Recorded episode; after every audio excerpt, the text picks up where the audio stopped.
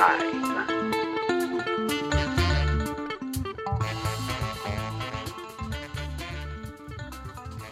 right, how you doing?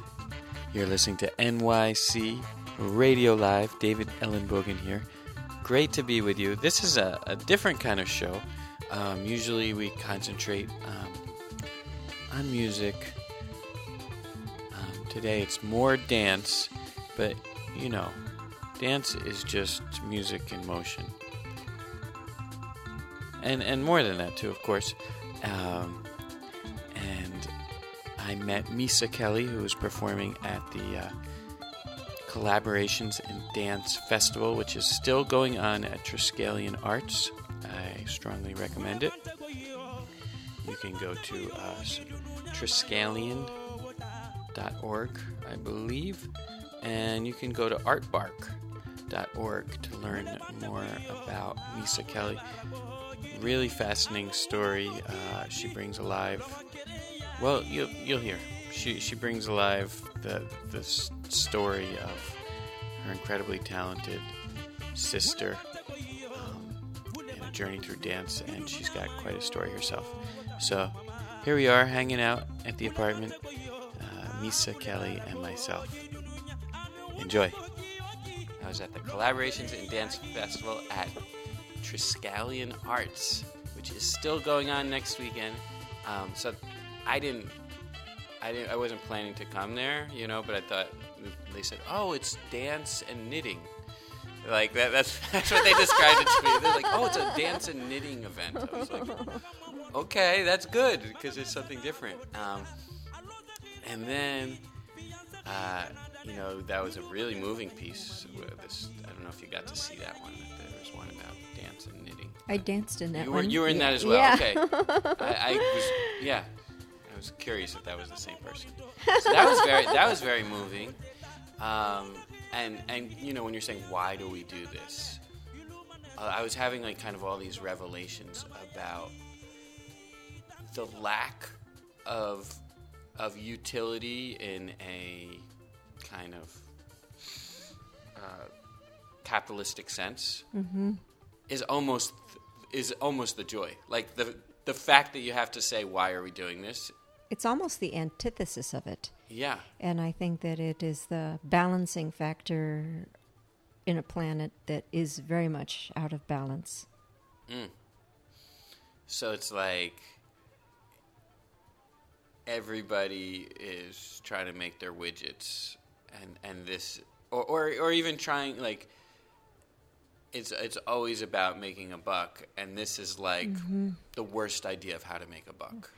exactly. And the in, when you think about capitalism, it's a how to make a buck, but within the model, a sense of spirituality or spirit or heart or values and ethics aren't a part of the dynamic of capitalism.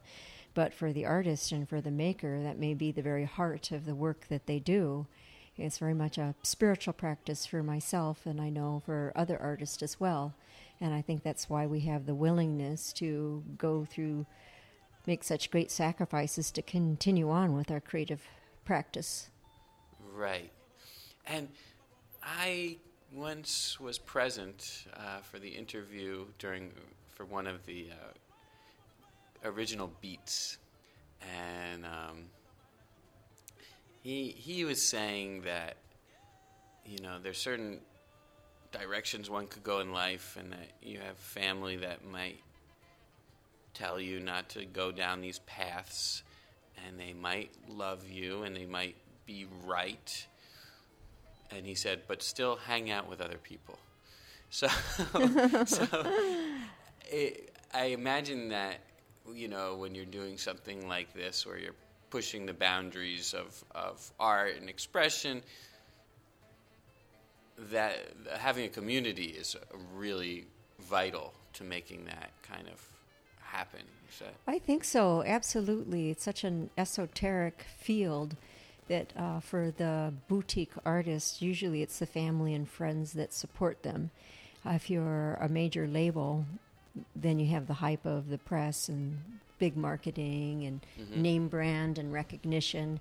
And then you can have audience draw. But for the lesser known artists that exist in the eaves, it's not the same case. But what I found really fascinating before I came out here, there was a West Coast celebration with all of sort of like the big name choreographers in New York, and I really enjoyed myself.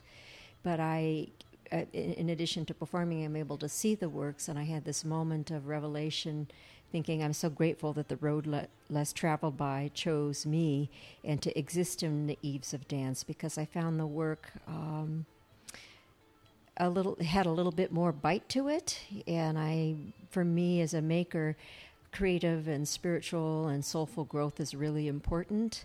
And being in a container around other artists that are also seeking and questing and pushing boundaries is really important for growth and I think once you become well established as a, com- a company, then your funders and patrons, they you know they they may expect the similar similar thing, and maybe there's not as much creative growth. Right, and it happens very slowly and prediction, uh, like without your own realizing it. Yeah, I think you know, yeah. because you start, oh yeah, making little choices. Yeah, that, yeah, and and in a in a broader brushstroke, it's a lot about we talk about the ninety nine percent. You know, the the artists that exist in the eaves is the the bulk of the dance community. Mm-hmm. So yeah, and then I guess I'll, I'll, talk about my subjective experience for your piece because mm-hmm. it might be interesting to you. So you know, uh, your your piece began, and we're watching this video, and it's very compelling because it's it's you can tell that this is a person being interviewed who has some kind of you know, uh, mental issues of some sort, you know, and it's very, we're s- totally surrounded by people like that um, in New York City, but mm-hmm. it's very rare that you get to hear them uh, in, the, in the dignity of an interview. Mm-hmm. And then that was that was interesting. And then suddenly we see the art of this person, and you realize, oh, this is a profound person. Mm-hmm. This is this is uh, you know a very high level artist, um, and that's you know a very powerful moment as a as an audience. You mm-hmm. know, and um, I learned afterwards that this person uh, is your sister, mm-hmm. and and as you know, seems that you know what you're expressing is is telling her story of of the challenges of of even being allowed to make her art within the, the mental health system. Correct. Right? Yeah. And the whole journey, there was a period of time where I didn't know where she was, where she was homeless for uh, 10 years. And I think the important thing to articulate uh, especially when you see someone on the streets. She, I mean, my sister, in essence, was the person who collects recycling, and for her, it was a sense of purpose and a connection to the environment. And she collected recycling. She didn't make much, but she wanted to contribute to the planet. Wow. And even though she couldn't function to keep hold a job, um, that was her way of supporting the community. Wow, that I mean that that and, alone. And you and yeah, and so now when I see, I know there's people in my community who collect recycling. You just have a greater degree of empathy, and also realizing uh, the people who are on the streets. Uh, I think my sister made that choice because some of these facilities, these lockdown psychiatric units, are they're hellacious. There's horrible things going on inside, and I uh, just was really struck by her desire to one uh, get out of the situation she was in. And when someone is in a, a horrible setting, uh, it builds on the PTSD that they already have, and they can't function. They're not. They don't have the capacity to advocate for themselves. And what's really interesting about the mental health system in Los Angeles County, there are no checks and balances between the integrated system. Uh, for instance, with elder care, they have something called a long term care ombudsman who is independent uh, and visits the facilities to make sure that everything is okay but there is nobody that visits inside these facilities, and oftentimes family members don't come. I remember visiting my sister once, and I talked to one woman. She says, Oh, I come and see my brother once every three months for 10 minutes. In the interim, we know that there are people on the planet that are sadistic, and it, it's a part of the human condition to have these fabrics of people who have their own, I would say, spiritual illness and soul illness, that they derive pleasure in inflicting pain on vulnerable people. And so it's a, it's a perfect, oppor- perfect opportunity for them to carry out their poor behavior when you don't have somebody checking in on these people, these vulnerable people. Right. And to, I had over 600 hours in calling into her, and to just hear, you know, the screaming and the yelling, and uh, I remember The one screaming and yelling in the background. in the background, and then she's saying, "Oh, so and so is eating out of the trash can," and fights breaking out, and oh, it's these two guys are fighting over sex with my roommate Wow. or being being on the phone and hearing her go away, go away, and asking her what's happening, and she'd say so and so is trying to kiss me, And, and then also being in the room, having a roommate, having to witness your roommate have sex. right. It's just crazy, or being stuck in a room. She has eating issues, which is often goes hand in hand with deep trauma. Our body image issues and eating issues, being left in a room, in a dark room, with cold cafeteria food and being forced to stay there until she eats. Mm. And this is the, look at this is like 2018. Actually, my parents used to do that. Sit at the table before you eat. Yeah, they would. They would let me leave the table until I ate everything. yeah. But but you know. So it was interesting to me that she not only wanted to get spiral out of the situation, but she wanted her art to be a voice. Right. And that so I mean so that was one of the kind of remarkable things was that you know, I guess radio is not the perfect format for what a great artist she is, but you know, it's pretty profound stuff. It's, it recalls Picasso and, and, and you know, mm-hmm. this kind of thing, very dramatic and and powerful and pithy. And you were saying that she was never allowed to, to do more than half an hour of art a day or, or Uh, well, the, it, it's varied situation to situation. When she was homeless, she just didn't have the the resources. Sure. And she was a professionally trained artist, and uh, when she uh, she was an award-winning artist all through school. You know, junior high she won awards, high school she won, won awards. She got a a partial, a small scholarship to go to Otis Art Institute, and they all thought that she would be the next Pablo Picasso. So phenomenally gifted, and um, if if she hadn't, I think, been exposed to the trauma that she was in our formulative years, she might have achieved that. Um, and I think for the he- spiraling up journey, the healing journey, in my own pro- uh, process, I think harnessing someone to a sense of their life work and passion is the greatest healing. Not so much art for therapy, but life work. And uh, when I first came back into her life, I hadn't really been a part of her life for 40 years because the healers I was working with said that it's best to not have any contact with your family. And the concept of putting your own oxygen mask on first, first. And about eight years, I attempted to reach out and be a resource to her because she was asking for support, she was asking for help, and I tried, and I be- became really destabilized. And my doctor at the time said, "You can't do this right now."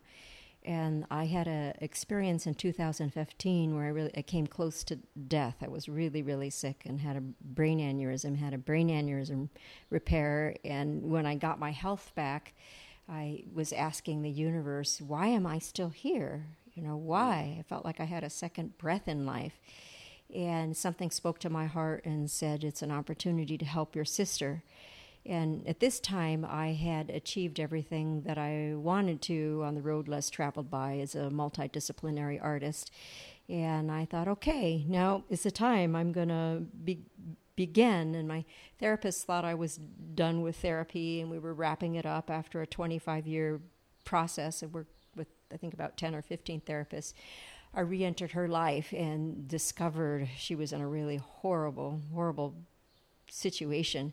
And she asked for help. She was saying things are going on inside this facility that are keeping me stuck. The people being around so many sick people, it's contagious. I'm getting sicker.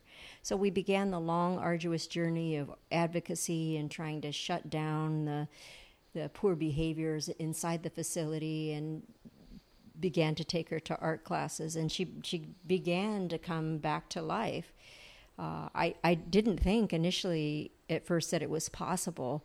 The first outing that I had with her it was almost a she was playful, but she also had these robotic moments where I would say something and she would repeat it back. Mm. And then because I've learned so much about trauma recovery, and I wasn't aware at the time, there's something called peer support, and the concept of peer support is someone who has been in the in been in the pit and has crawled their way out they know how to get out, so they jump back in to help somebody else mm-hmm. out. So I just organically began to work with her in a process that I've developed uh, as an artist called Joy Blossom Yoga, which is about being present with the person in the moment and then following your heart and your intuition with regard to what is most beneficial. And I realized the first thing for her is she needed to become aware of her self aware. She had no self awareness. And, like, for instance, she wasn't aware when she was triggered, as a word that you use in PTSD. Mm. So we began with simple grounding techniques to get her grounded. And I began to teach her some mindfulness techniques and emotional freedom techniques and the power of journal- journaling. And, of course, plugging her back into her life work. Because she, like me, in order to survive the, the, the deep trauma, developed a subdivided psyche that used to be called a multiple personality disorder or mm. dissociative identity disorder. And um, well, for myself and my recovery path, my front personality was always pretty high functioning. She's really fi- uh, more fragmented, and it seems like the uh, the disability is much more severe and her strongest part is her artist self and her student self but that part was buried by all of the rest of this. So getting her plugged back into her, her art was really pivotal in in her coming back into her body i think. Right and how's she doing now? Uh, she had a, a recent psychotic episode uh, we had to go through this horrible journey uh, uh, when we weren't able to resolve some of the problems internally.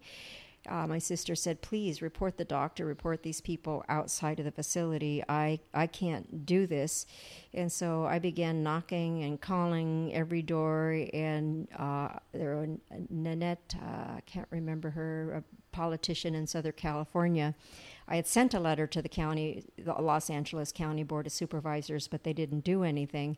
And she initiated an investigation. And when the investigations uh, uh, started, things got better. I could, some of the abuse stopped, and I also noticed it was interesting. I, I all of a sudden wasn't hearing any more of this groaning and screaming, and I, my sister reflected back and said, "Yeah, it has gotten better since the investigation." But then they did what most people do uh, who are, I guess, in essence, we were whistleblowers, experienced retaliation. Um, and they all gave a doctor's order that I not be able to see her. And the corporation sent two letters to the public guardian's office and asked that the conservatorship for her be taken away and a public guardian assigned. And my niece is the conservator. And this all was enormously stressful for my sister. And uh, every person that we talked to, they kept saying, You need legal support, you need legal counsel, but we didn't have the funding for legal counsel. So I coached my sister and I told her what was going on. I said, People are telling me we need legal counsel, but we can't really afford it. Should ask the judge because you have a right to legal representation. So when she went to the first uh, court meeting, she did. She had the courage. She said, I would like legal support for help getting out of this facility. So an attorney was assigned to assist the conservator to get out.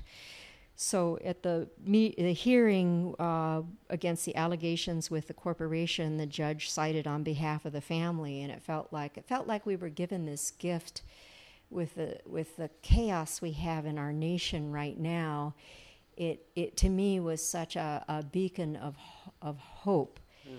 that in, in essence to have this corporation that was trying to take the conservatorship away from family. They lost. It felt like a David and Goliath sort of situation. So they, uh, he, then they were, we were trying to get her moved and they didn't want to move her. And then, so the judge then gave a court order for release of her records and they still wouldn't move her. And they began to make up new stories about what was going on. And they began to say well she's not eating and she's losing weight. But i could see clearly that she was gaining weight. And uh, the public uh, defender went to pick up the records when they wouldn't release the records and they said there were some really wonky things in the records that showed that the corporation was lying by holding her there. And they put her in a skilled nursing facility with no mental health care. And she had been eight months smoke free and was sent to a facility that gives away free cigarettes to the clients.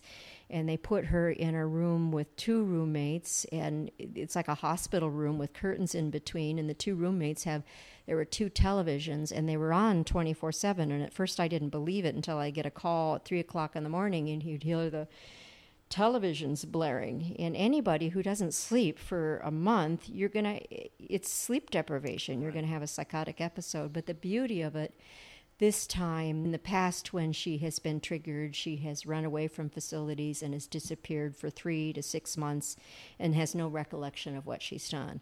But this time she stayed present with the process. She even asked for more medication. She asked to be hospitalized. So she had to be shipped off to be stabilized and she's back in the same facility. And though it's not ideal, the facility has a different perspective on the value of the arts. Uh, she, her, um, at the previous facility, the woman that was her advocate was someone who was a religious extremist uh, one of the things that they wrote about why they wanted the conservatorship taken away was because our relationship was inappropriate and our relationship was an art relationship. And I think they didn't like me taking her to life drawing classes.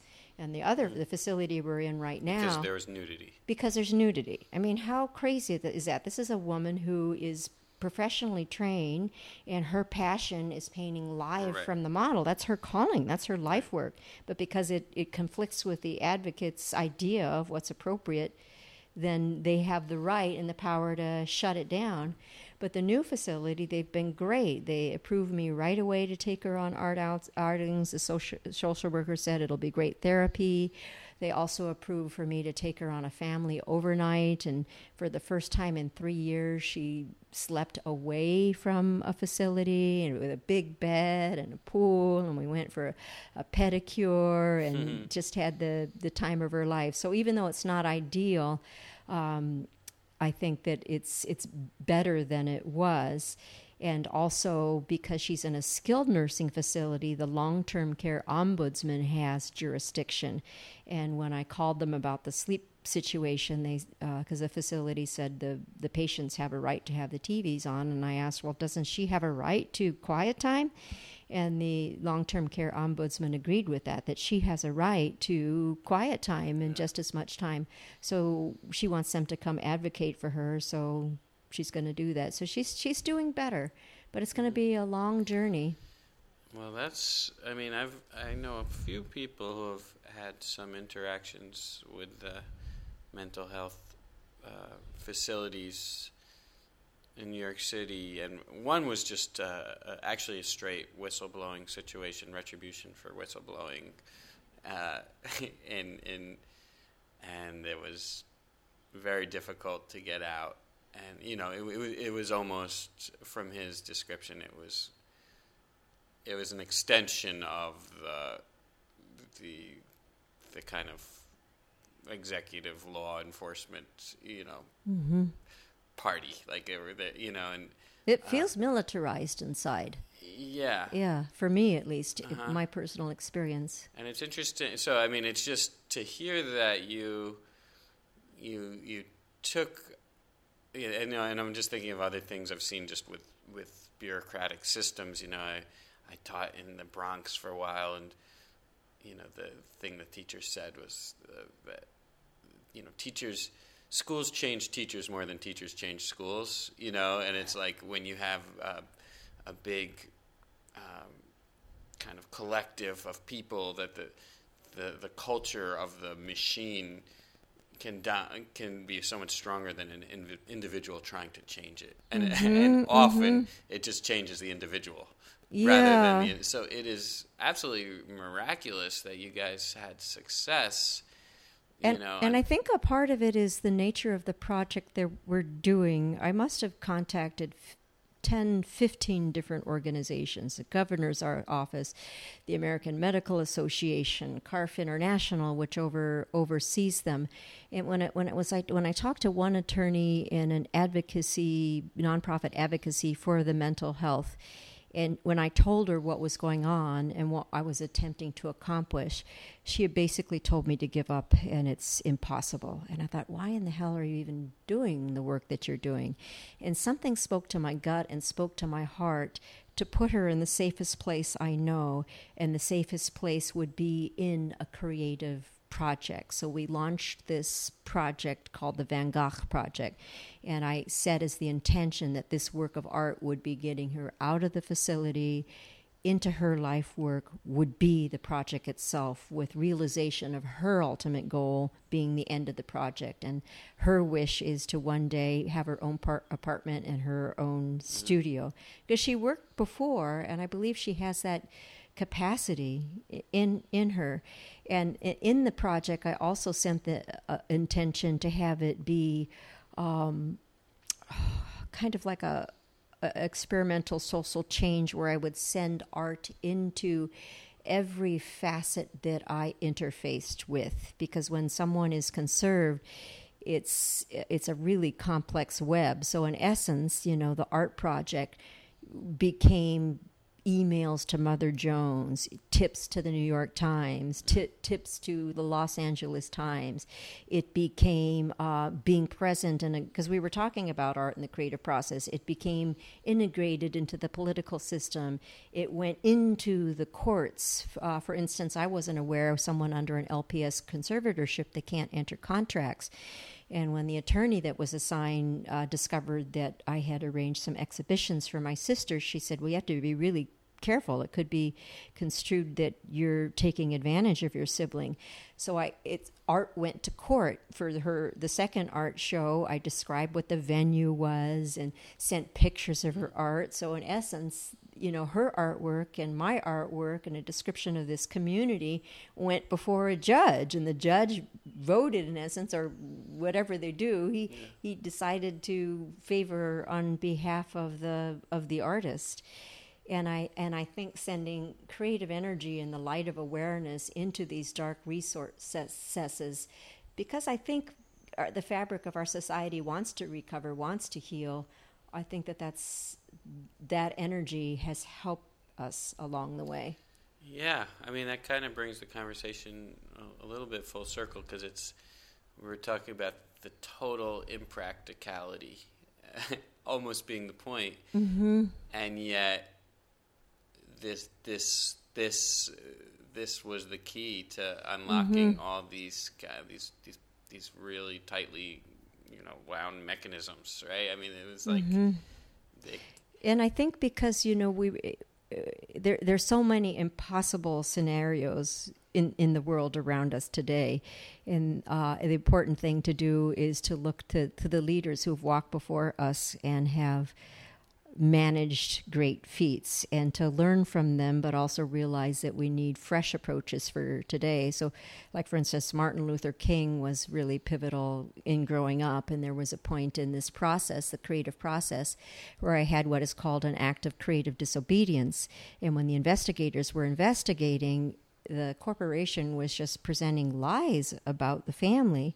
And I sent him something that was a part of my creative research and also a part of my sister and I's Van Gogh project. We had something called a reality radio series where we were taught we would use uh, Van Gogh's quote uh, to do good work must one must be well housed, have good food, and be able to drink your coffee in peace. And we and used that was a quote from that was a Van quote Gogh. from Van Gogh. So we would use that as a context, and I would ask her, "Well, do you are you well housed?" And she would talk about the housing. So I sent them this uh, to show them one that the corporation has the capacity to lie, and two, the nature of the relationship. It's a beautiful project, and somebody within the investigative branch sent that link to the corporation, who in turn sent it to their their medical malpractice attorneys, who drafted a cease and desist letter demanding that I, in essence, destroy our art and threatened me with a five thousand dollar fine and a year in jail.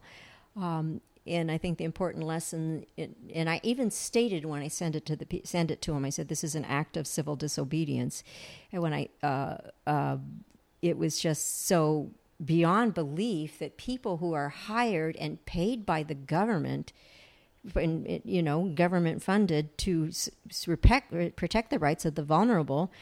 The lead investigator didn't even know the law. I had to quote to him from the Lanterman Pete Petris Short how what the corporation was doing was in violation of the law, but they sent it to the corporation, who then sent it to the attorneys. So, in essence, they were sending a harmful letter to the very client that you were serving. And uh, another sort of figure that was, or a quote that came to me was Nelson Mandela.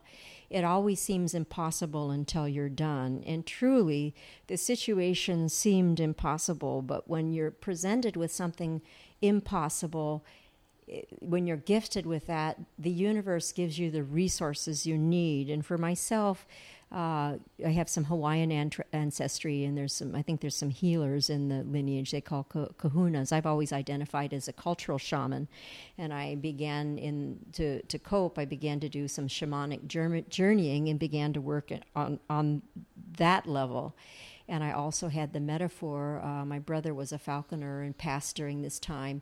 I would falcons would always show up, and so whenever I was in a thick moment, I would just imagine the falcon in the sky. You know, they have the birds coming at them, but the falcon stays the course with their heart. You know, keeping staying course. Interesting. What kind? What was the method of the, the shamanic work that you? Uh, I'm trying to remember. The, it's shamanic journeying. They pay play drums, okay. and then they lead lead you on guided med- meditation. Uh-huh. So you learn your spirit guides and your uh, animal guides, and I'd spend time in nature, uh, feeling one with the land. So if my sister was in a bad space or a situation came up, I would use that energy and that meditation and intention, and from a place of unconditional love, would send it into the situation. Wow. And calling on ancestors for support as well. Right. Yeah. Wow. And and before this, you know, you said that before you. Uh, had your, that medical situation, you, you have accomplished a lot of what you wanted to accomplish in in the arts. Yeah, which was intriguing for me because I came to the arts eight in light, late in life. I was uh, 28. Um, and I was going through ceremonies with highest honors and thought I was going to go get a PhD in Stanford. And something spoke to my heart and said, You're not done yet. And I realized I had always wanted to dance, and I had one class left, and I went to the College of Letters. You're going to get a PhD in what? In economics. Oh, okay. Somebody wrote on my behalf and said, This woman's really bright. You should give her some funding. They sent me a letter and said, We've got funding. We heard you're really smart. We would love to have you in our program. And so I dropped it and I let uh, my I pursued dance. And I think it was actually the dance that unlocked the trauma uh, because trauma is uh, held in the body. There's a new book out by Bessel, Bessel van Kolk, and he talks about the body keeps the score. And when you dance, uh, it's a lot about bringing your body into functional alignment. So if you have, have memory is stored in the body and you release the tension, then the stories come tumbling out.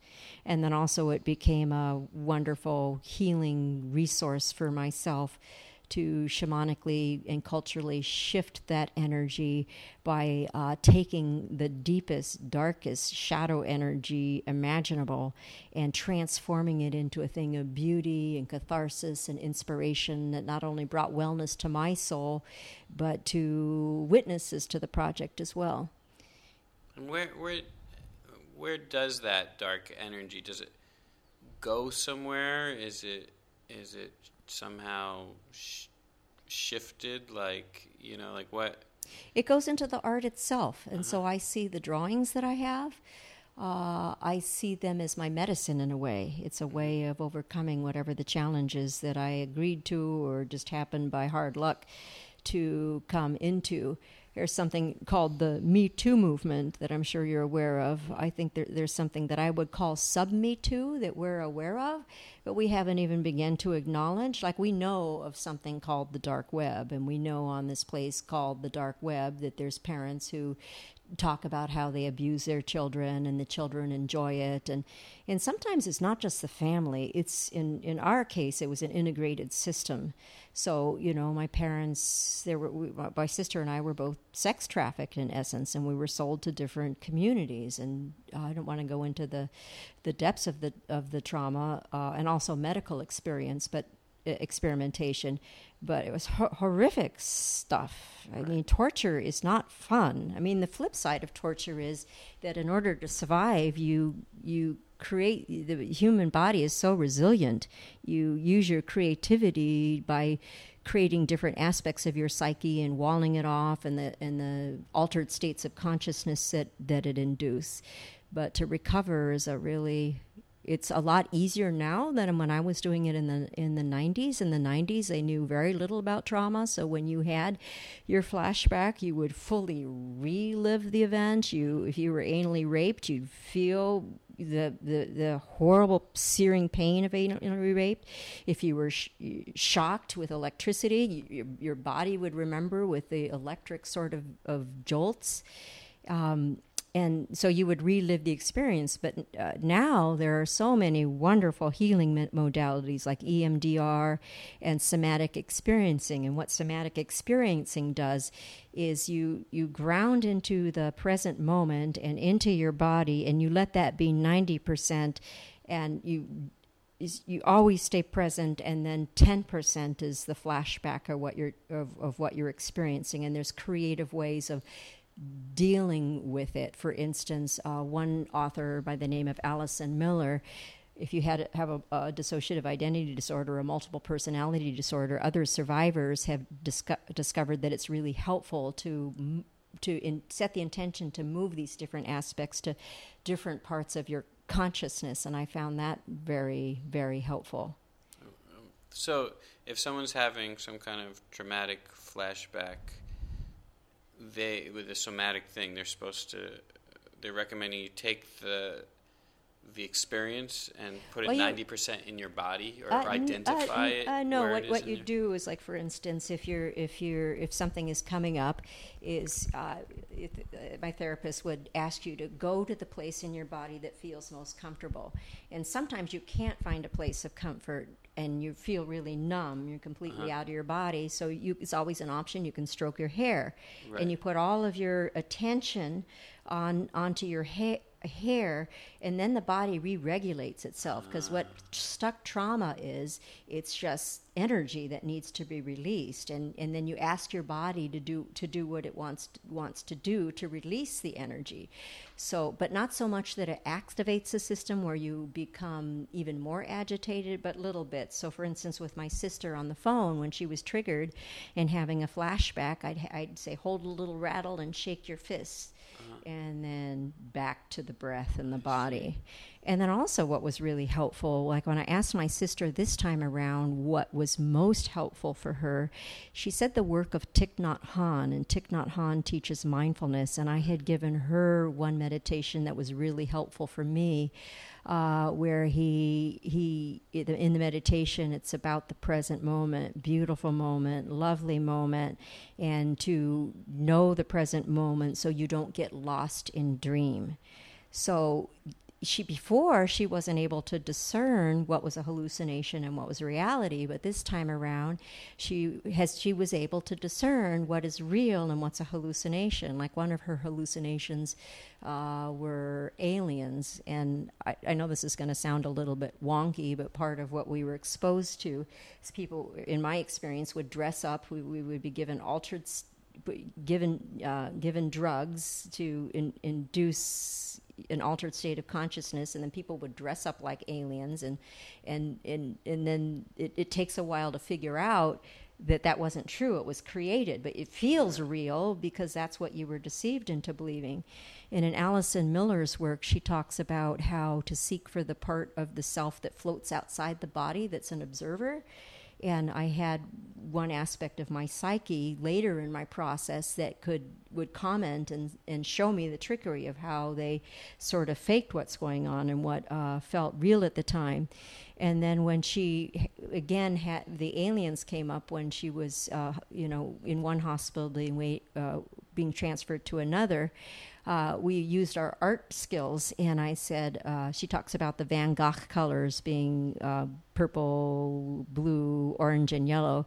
And I said, well, can you take the, and she knows. I said, that, lavender. And lavender, yeah. And I said, can you uh, put Van Gogh color wigs on the aliens? And she said, see that happening? And she said, I, yeah, I can see that. And I said, Now, we know they're just really parts of you. Can you imagine a beautiful beam of light and just put those aliens in the beam of light? And she says, Okay, I can do that. And I said, Now, can you step in with them into the light?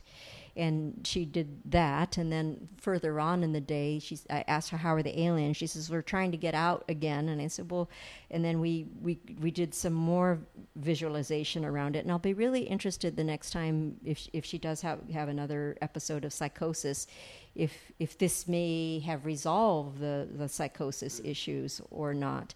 Because what I found really fascinating um, is you know when she it wasn't until I recovered and recovered the, the memory that I began to understand some of her delusions. They were actually metaphors for the trauma that we were endured. Some of it's so horrific that I think we create things like a, a metaphor or something or poetry to separate ourselves from it because it's just so horrific to look at. Wow. And what's this? What's the EMDR? What's that? Uh, EMDR, and it's great because you can look at it on on YouTube. There's one that I really like, I think, by Jerry Bassick, and it's it's it's just like a, a, basic eye sort of movement. So I, I have like a playlist that I play if I'm triggered. I watch the EMDR first. I might do some EFT, you know, tapping, emotional freedom technique. There's another good thing called Reboot the Brain. Um, I found shamanic drumming or Native American Indian drumming in particular was really helpful because, in a way, it's an energetic and also feels like a s- spiritual component it's, as well.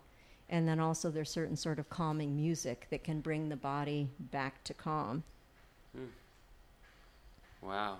I mean, it's unfortunate, but we're going to really need these techniques moving forward. I mean, there's so much yeah, going on in the world yeah, that it's, it's yeah. really important that, and and also for people who haven't experienced, you know, traumas of this magnitude, it's all like a lot of it's very helpful, you know. Mm-hmm. Anyway, you know, mm-hmm. the, the mindfulness practices mm-hmm. and mm-hmm. and and so forth.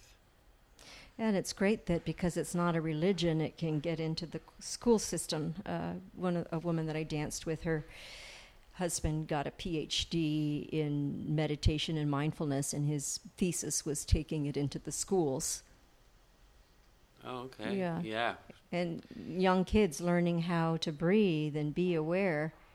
Because uh, I think in our modern society, it's inherently a uh, toxic, uh, traumatizing experience. Like you see the press, most of the stuff on the news is so neg- negative, it puts you in a state of anxiousness. That cycles into, you know, what people do to to self medicate. It could be sure. as simple as consumption, retail therapy. Right, retail therapy. yeah. Yeah, that's really interesting. Wow, so a lot to chew on. We are. I, oh, you know, one last thought. You know, I was thinking how apparently Van Gogh Van Gogh, right? Mm-hmm. His his brother, you know, that they, they didn't sell any pieces at all, and you know his brother bought a couple or something, and then and then he passed away, and they became of, of, of great value.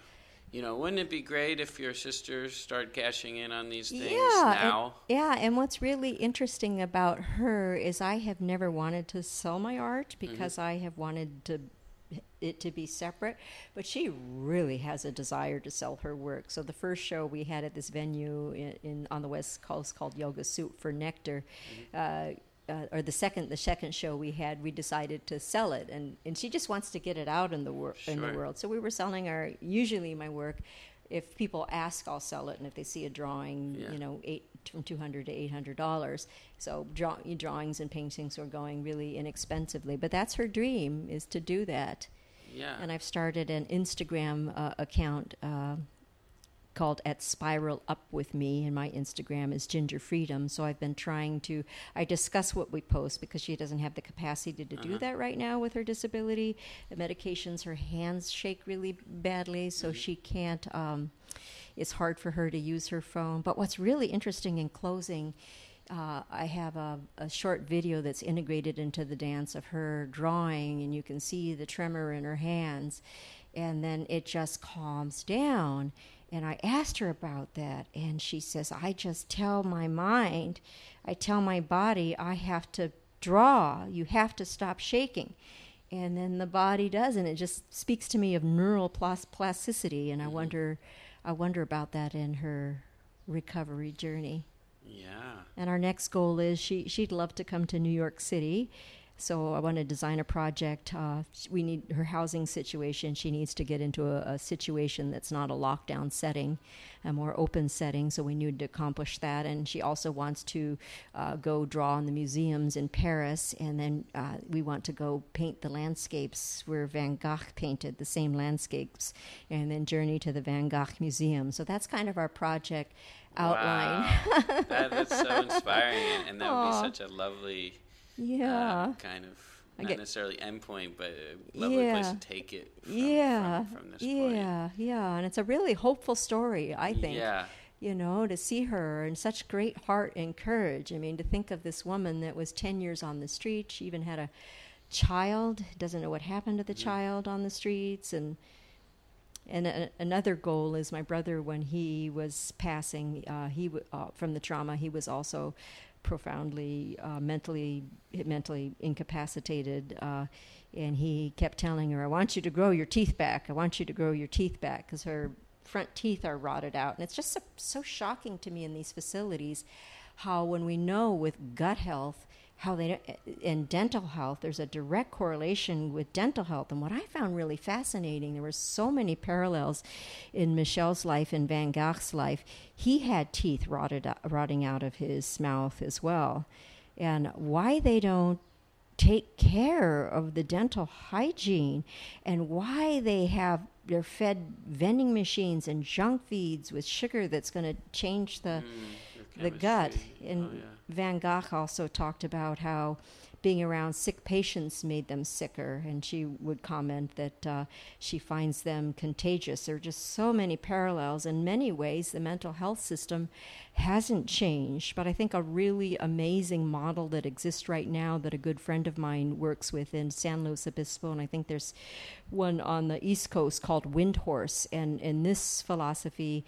Uh, energetically they pair somebody up who is mentally um, broken with somebody who is sound of mind and they have a huge people in that program they go back into society working sound functional whole people knowing how to manage their lives and i would like to see the world work more towards that sort of model rather than wall off these people because they're so fascinating mm. actually. When spending time with my brother and my sister they they have gifts that people walking in ev- everyday life don't that i would call super abled.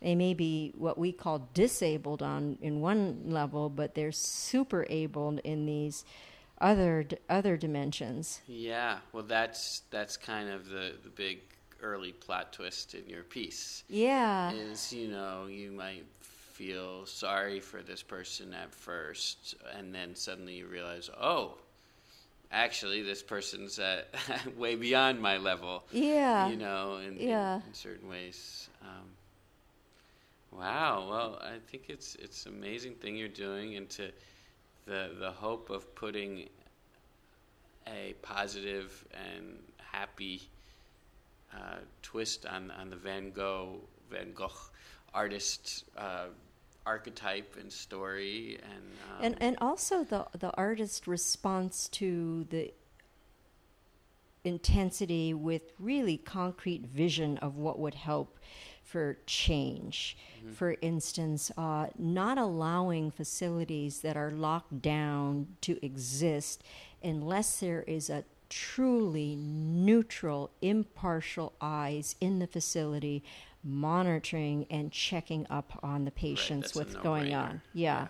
And then also a system of checks and balances for corruption within the system itself. Because economically, if you're a large corporation and there's bad shit going down, it, economically, to save your face, it's easier to pay off the patient's rights office than it is to Sure. do the right and thing and fix the problem. up too. You don't want to lose. Yeah, patients. yeah. Would be, I think, be really, really key. I have a lot of another a lot of other ideas with change, and that's also going to be a part of the project. I've been taking notes, and I want to write the legislative language for legislative change. Uh, use my creative Wow. skills for that, and uh, present it to politicians and become an advocate in that sort of way. It's amazing that you who've had s- struggled with, you know, with with with all all that you struggled, including like the mental issues, still have the the capacity and the will to take on these challenges that would drive anybody off the cliff, even without Yeah, this, this I- rough I- background. I mean, I, I did. There was a uh, after I re-entered my sister's life uh, because of the stress of dealing with the corporation was so intense. I did have a period of a complex PTSD flare, and for the first time in my whole life, I've always managed to hold a job, process the trauma, and sometimes I would have to take two weeks off if I had a, a, P- mm-hmm. a complex PTSD flare. But I had to take three months off this time. all But. I'm thinking that it flushed out. It was like whatever final in the sewer. Now I feel really balanced, and you know I don't get triggered so much. I feel like it fleshed out all the demons that needed to be shaped into earth angels and made into art through this project. It, got, Wow. it all got dumped into this project, and I think that's why this particular work has power, such powerful energy, powerful medicine. You know, art for me is medicine, is because of the willingness to be in this fire. all right. Well, thanks for your work. It's All right. wonderful. Thank you. And uh, we've been speaking with Misa Kelly, and she's part of the collaborative Dance. Col- collaborations in dance festival, which is still going on and is totally awesome. And I was really pleased to see that it was packed house, and you know, there's a lot of interest in in, in cutting edge collaborative art. Oh, so Well, thank you so Yeah. much. What a wonderful way to pre- to to spend a sacred Sunday morning. oh yeah, for me as well. All right, thanks.